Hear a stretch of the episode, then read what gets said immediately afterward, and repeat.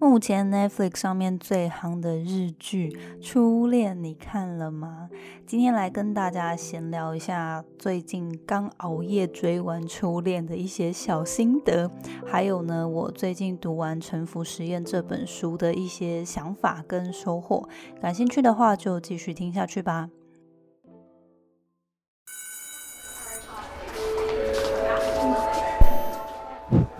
Hello Hello，我是 Janet。你的人生还没有下课，因为我将在这里跟你分享那些学校没教的事。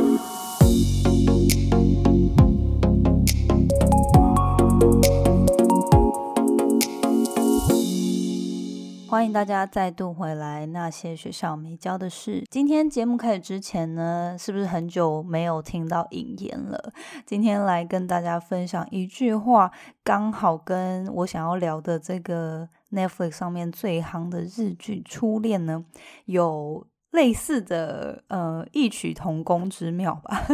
就是有谈到同样的想法。这样好，那这句话呢是这么说的。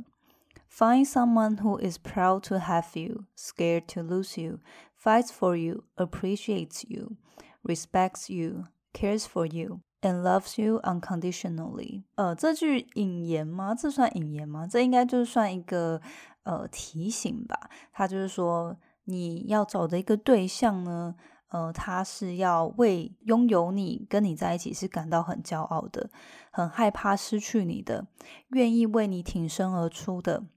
懂得欣赏你的，懂得尊重你的，在乎你的，并且呢，他是无条件、无论如何都爱着你的。这个就是平常之前，其实我把这句话收到我那个引言的最爱很久了，可是呢，一直没有把它拿出来分享，因为我就觉得，嗯，好像没有一个契机。聊就是聊这个东西，可是我看完日剧《初恋》之后，我就觉得那个男主角完全就是被塑造成这个样子，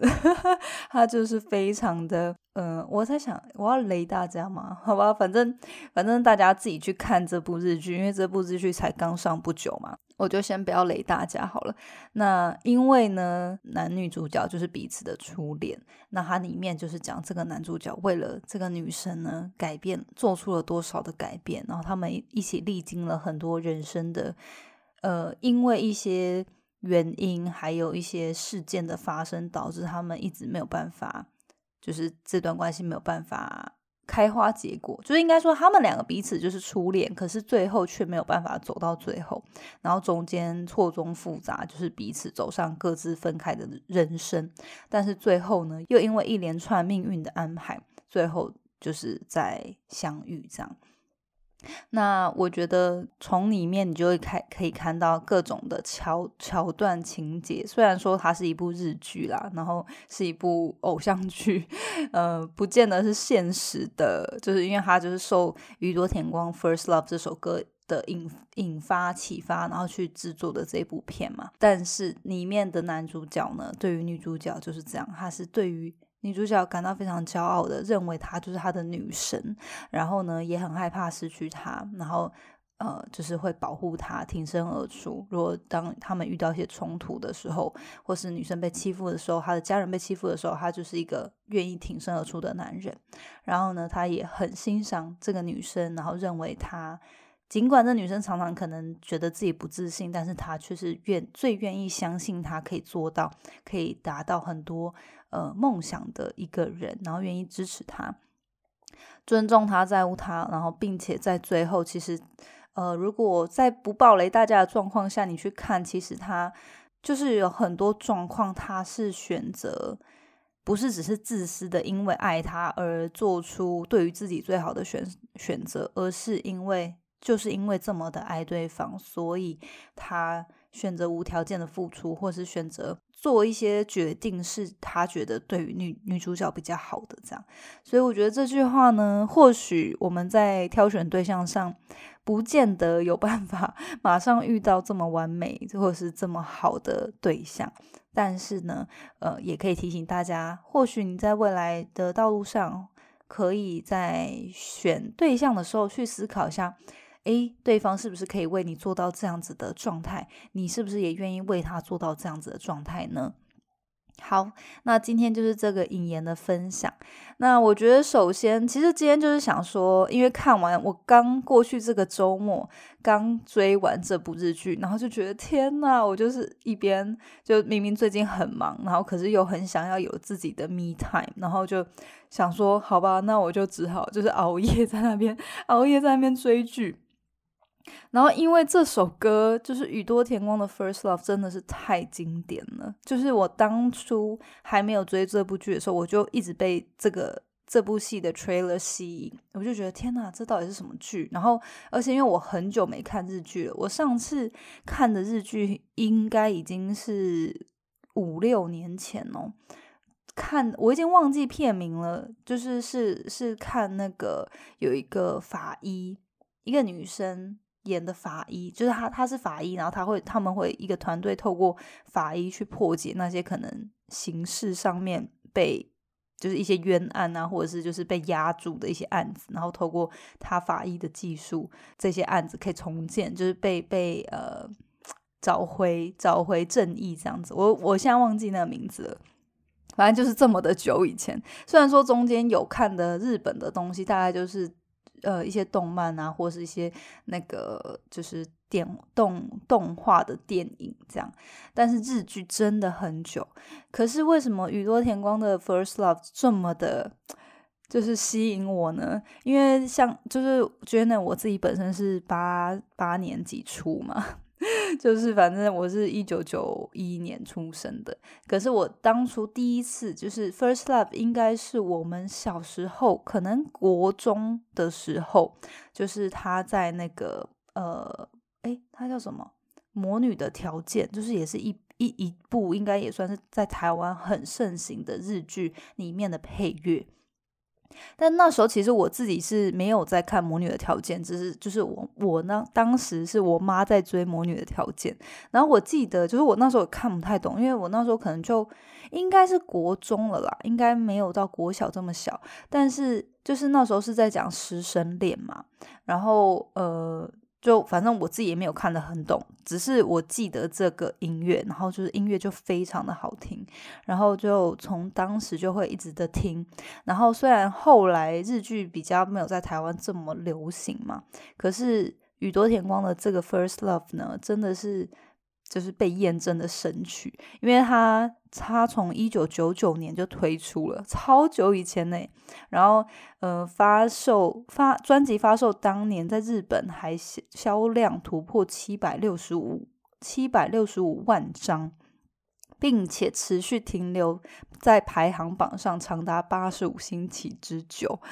然后现在你看，从一九九九年到现在已经二十三年了嘛。再再度因为 Netflix 这这部日剧出脸呢，我觉得他又会再被狂热的炒红。我觉得，因为不仅就是他这首歌，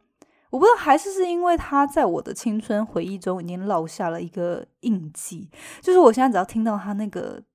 那个就是那个前奏，我就会鸡鸡皮疙瘩，就是真的就是只要一听到就会。莫名其妙，我真的觉得这个歌是不是里面有被置入什么样的灵性或者什么样的编码？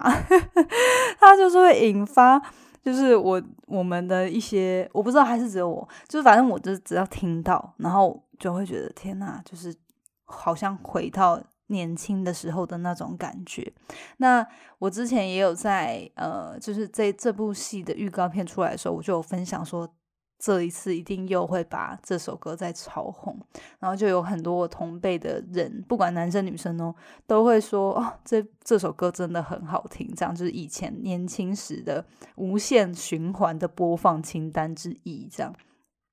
那我觉得这个真的是不只是我这一辈就八年级嘛，我觉得甚至是因为我们那时候还小，所以我觉得应该是像我妈还四年级诶，好，反正 就听起来就是好像年纪有点大。我觉得就是至少六七八年级的人，女子们听到这首歌一定都很有共鸣，所以我觉得这一部剧呢，又会在引发现在的年轻少女们、男男子们，就是。又把这首歌成为他们内心中那个引发纯爱跟初恋情绪情感的一部神曲。好，那反正今天就是想，就是因为我刚追完这部剧嘛，然后我就觉得，哦，真的是，因为我当时原本有一直在犹豫要不要追这部剧，因为它有九集，然后每一集都快一个小时，然后我就想说，哇，就是。这样看要花很多时间，所以我那时候就一直在原本在犹豫说要不要看，可是呢，就当时就不小心就是在 YouTube 上面被那个影评们就是推到他们解析，然后我看完之后就觉得天呐，就是 真的很想看，就是感觉它就会引发我们的那种纯情的。呃，也不是纯情啦，就是应该说当初这种青春回忆，然后初恋的这种心情吧，然后又是很浪漫的桥段嘛。对，所以我就这周末就回来花莲老家的时候，我就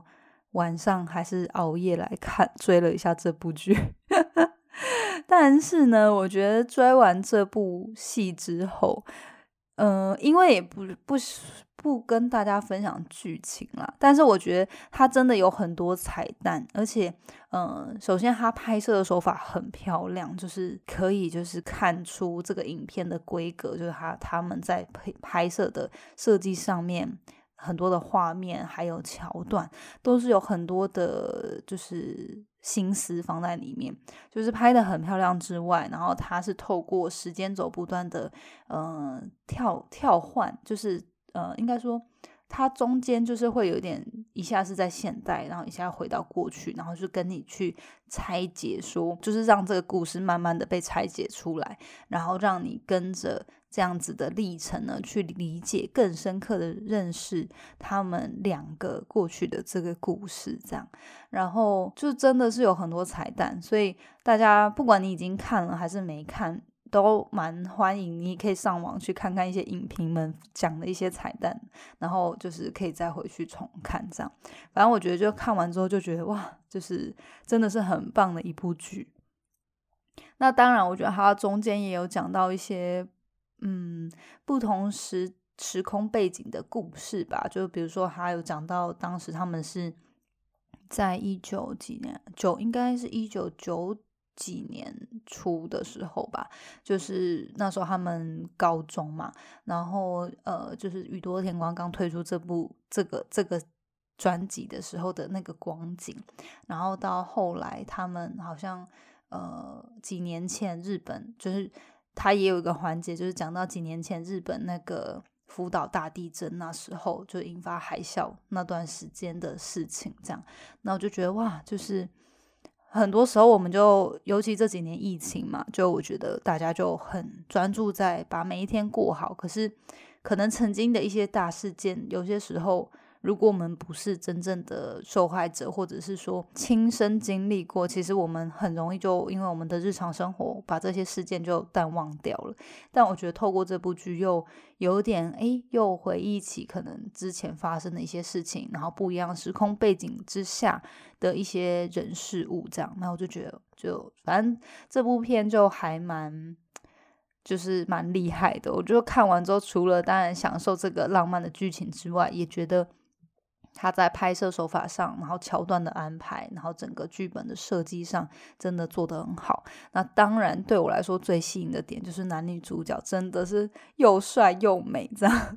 所以就是一直，我就觉得久违的会迷日剧日新的这个心情，居然又被这这部剧激发起来，所以很推荐大家可以去看。然后最后我就想分享，因为。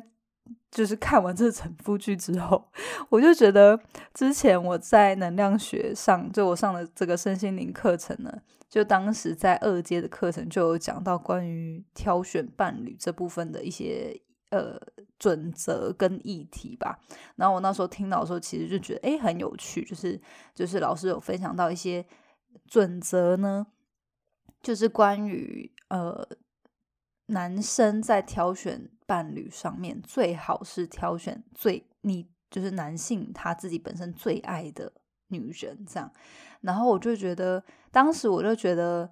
好像也不一定吧，因为尤其现在大家可能不见得就是像这个日剧当时，可能我们的时空背景都很单纯，也不容易认识新的对象，然后可能就会真的诶。很热烈的爱到一个人之后，然后跟他们在一起。但是我觉得现在可能大家就变得，因为很容易接触到对象，然后也大家的步调也都过得很快，等等，要真的能累积起那样浓烈的爱，我觉得是比较难的。然后，所以我当时就听到这个老师有分享这这段准则的时候，我就觉得，嗯，好像也不一定吧，也有是那种感情修成正果，是女方比男方爱对方的嘛。但是呢，我就看完这部剧之后，我就觉得他也有 验证这一点，就是这个男主角他就是永他就是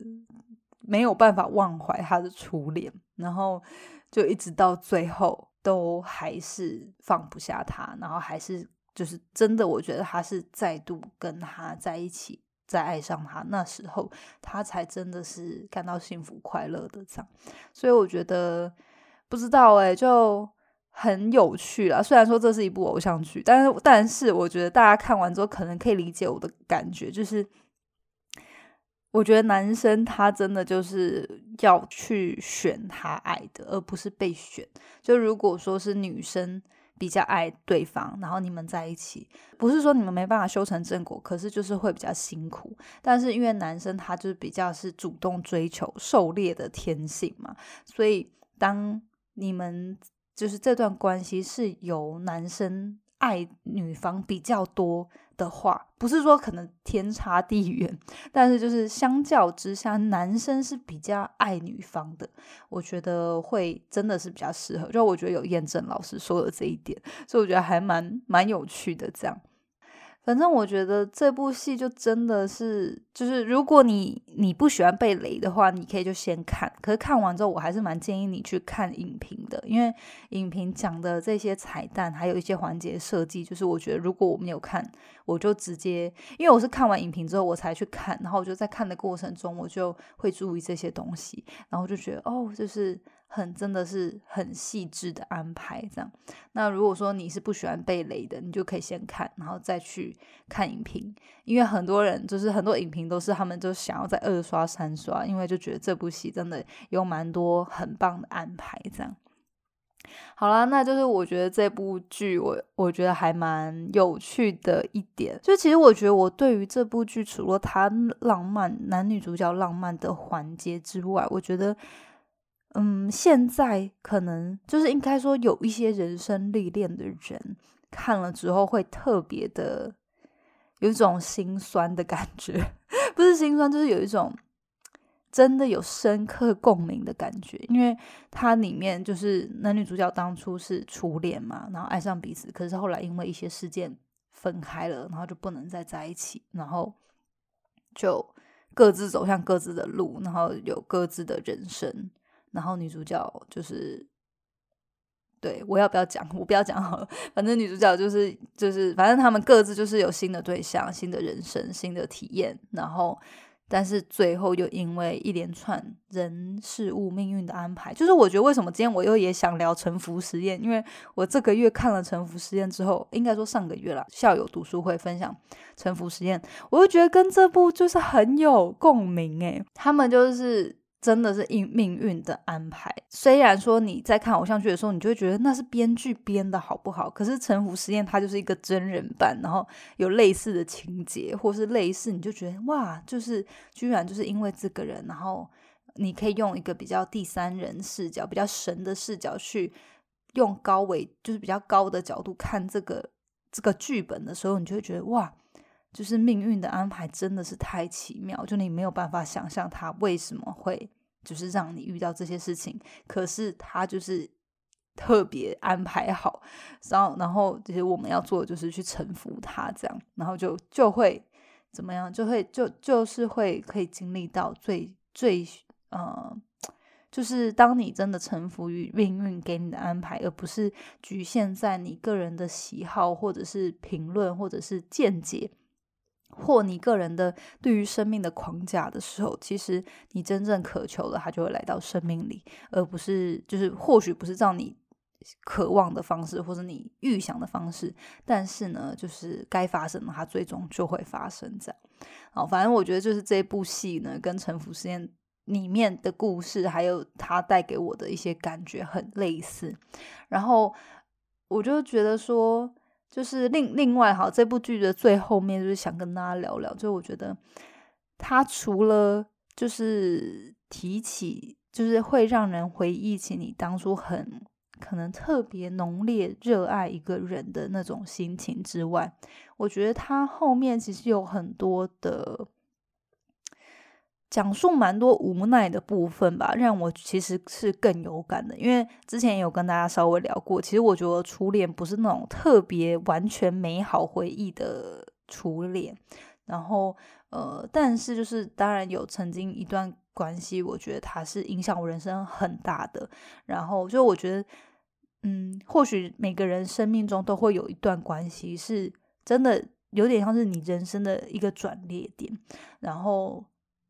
不管是这段关系可能陪伴你特别久，或者是说，哎，这个人他出现就是帮助你改变很多，让你成为你更想成为的人，然后或者是怎么样，就是我觉得大家多多少少都一定会有那一段关系。那我就觉得他中间有很多，就是当他们各自走向自己的路上之后，然后经历了很多事情。然后最后又在碰在一起的时候，可是却因为一些原因，然后也因为爱真的是无条件的爱对方，所以做出一些选择，可能都是会让自己比较伤心难过的时候，就觉得就真的很能体会那种无奈感，就是好像因为。现实的状况啊，或者是因因为一些条件下，然后但是虽然我们爱着对方，但是我们选择了对彼此最好的一些决定，这样。对，所以我觉得那个无奈感是，还有就是可能各自在逐梦的道路上，嗯的那个感觉，就是自己要自我对话独处，然后。找出自己的一条路，然后身边有一些亲朋好友的，不管是反对或支持，要找到自己就是坚持下去的一些勇气啊，嗯，然后可能或许你内心知道说，哎，其实就是有这个人他在远方支持着你，他永远不管怎么样都会支持着你的那种感觉，我觉得是我在这部剧当中最有共鸣的地方吧，所以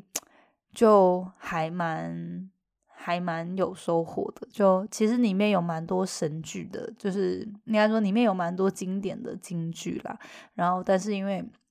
我觉得我还没有好好把它统整起来，那对，希望我会这几天就是再把它收集一下，然后到时候来跟大家分享。不过我觉得还蛮推荐大家，如果还没去看的话，这部剧真的还蛮疗愈人心的，然后也就是。清新小品就是会让你回忆起当初这种初恋的感觉吧，所以很推荐大家去收看。好，那最后讲一下《沉浮实验》这本书，因为我刚刚有讲到嘛，就是这本书其实我觉得跟就我在看日剧的时候，《初恋》这部剧的时候，我就一直觉得里面的安排就好像很多桥段，就是让我想起读《沉浮实验》的时候的心情。这样，《沉浮实验》应该相信大蛮多人都。呃，就是有听过嘛？他是有一个著著名的企业家、作家麦克辛格写的一本书。那呃，我自己在我们的校友读书会有分享过他的两本最著名的书，就是《觉醒的你》跟《沉浮实验》这样。上个月在分享这本书的时候，其实我觉得，呃，因为基本上他这本书呢，就是在讲他人生过去四十年。如何透过沉浮，当生命有一些安排呈现在他的眼前的时候，他就尽量去臣服他，然后不因为自己的喜好或者是自己的一些限制性的思维呢，而去做反抗。然后他就想要看看，那这样子，如果他就是不断的臣服，这个生命会为他有什么样的预备，会带他去走向哪里？这样，那他就从，就是他就。从他还在念博士班的时候，发现了这件事情之后，他就开始不断的进行这个伟大的实验，用他的人生做见证、做记录。这样，那这本书就是记录他透过四十年，从当博士班学生，后来呢，想要当一个隐士，就是他想要住在山林里面，就是静心冥想，然后找到内心这种超脱宁静的这种感觉。然后后来呢，却又被一连串的一些安排啊。呃，就是生命中的一些安排，到有一些人就进到他的生命中，然后他就变成说他要去辅导一些上市贵公司的企业主，然后后来呢，又明明他就已经想放弃他的博士学位，可是却因缘际会下又得到博士学位，然后后来反正就是一连串，他又开始的自己的建设公司，开始打造自己的房子，然后一路上一路上又变成哎。后来又变成说，哎，他这个建设公司经营的很好，然后接了很多的他那个地区的案子，然后越做越大，然后再来就是当个人电脑刚推出的时候，他又无意中就发现这个东西，他觉得很好玩，他又自己买来研究，结果就开始自己写 code，就开始就是写程式，就热爱上这个东西，然后他就开始了就是做客制化，就是这种呃 software solution 这种软体的。解决方案的这种软体设计，这样就反正最后呢，这间公司就变成就是越做越大，越做越大，然后最后成为了一个上市贵的公司。这样，那最后他甚至还因为这个企业做的太大，就是他以前是一个一一个月可能只有呃三哎一年还是一个月，反正就是就是一个月只有几百块美金收入，就是大概一两一两万收入的一个。人学者嘛，然后到后来就是可能一直一路演进，他的人生就是从一个月只有几百块到几千块，到开始做建设公司几万块、几十万、几百万，到后来就是软体公司的时候，已经都是破破亿的身家财产这样，然后反正。就是真的是很奇妙，那他就是透过这本书去讲各种故事，然后他如何就只是臣服于生命带到他面前的一些机会，还有一些人事物，然后就就是跟着生命之流生活，然后就走到现在这样。那我就觉得哇，这本书真的是很特别。那因为他写的方法其实就是像小说这样，然后只是说中间会有一些。他自我觉察的这些感受、反思，他会记录下来，然后跟大家分享。所以我就觉得，啊，这本书真的会红，也不是没有原因，就是因为他就是人生的。见证，在这个大家疫情时代，在大家都对于未来之前嘛，所以我觉得大家都对未来很没有安全感呢，很不确定性的时候，练习这个臣服于生命中就带给我们的一些事件挑战，然后跟着生命之流去生活，去接受它，就是不断的接受，不断的呃练习，就是臣服。我觉得是一个在大家。呃，心中一个很大的定心剂吧，所以我觉得这部书就是我看完之后也是收获很多，而且我在校友读书会也跟校友们就是有分享很多我自己曾经有过的，就是臣服，也不是说我刻意去臣服，但是就是我觉得，因为过去这一年多来接触身心灵的课程，我就比较能够放宽心去接受一些事情，诶，我就觉得它如果该发生，它就会发生。如果我有想要一些事情，我也不要局限生命怎么样把这些事情完成。我就是尽量的把我能做的做好，然后把我该做的做好，然后剩下的就让命运，也不是命运，让生命宇宙呢，它自有安排这样。然后我就觉得，就也跟大家分享一些我自己的故事的时候，我就觉得哇，这真的是。很神奇，然后再加上最近看这个《初恋》，我就觉得你如果看《初恋》的时候，这部剧你就会知道《沉浮实验》里面要讲的，因为它里面就真的有很多桥段是，就是真的是命运的安排。因为其实他在里面也有讲说，其实这个女主角一开始她就经历了很多人生事件之后，其实